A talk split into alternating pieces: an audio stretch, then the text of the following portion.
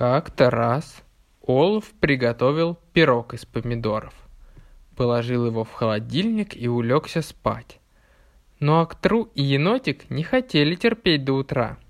Поэтому, когда Олаф уснул, они тихонько пробрались на кухню, открыли холодильник, достали пирог и съели его. И улеглись спать. Утром, когда Олаф проснулся и пошел завтракать, он не нашел своего пирога. «Мне хочется сейчас выпить чашечку с кофе с пирогом», — думал он. «Ну где же этот пирог?»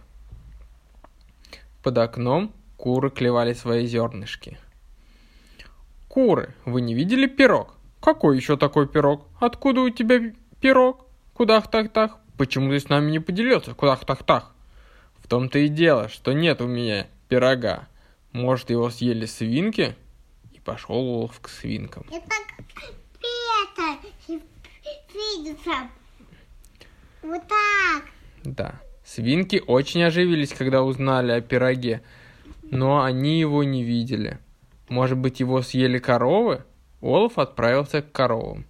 «Ты что, Олаф, мы не едим пироги, мы едим траву», — ответили ему коровы.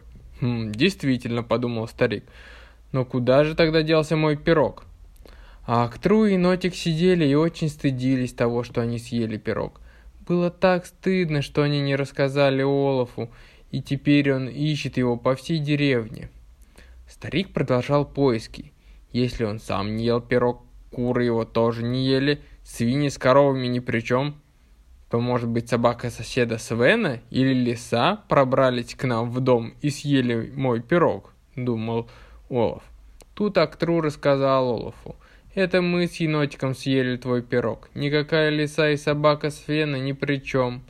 Нам очень хотелось кушать, и мы не смогли дождаться утра. Прости нас, пожалуйста. Давай мы приготовим тебе самый лучший пирог, и ты его съешь сам. Олаф покачал головой. Ну ладно. Хорошо, что вы хотя бы признались, а то бы мы могли наказать невиновного. Ну тогда пойдемте готовить вместе новый пирог и съедим его вместе с кофе.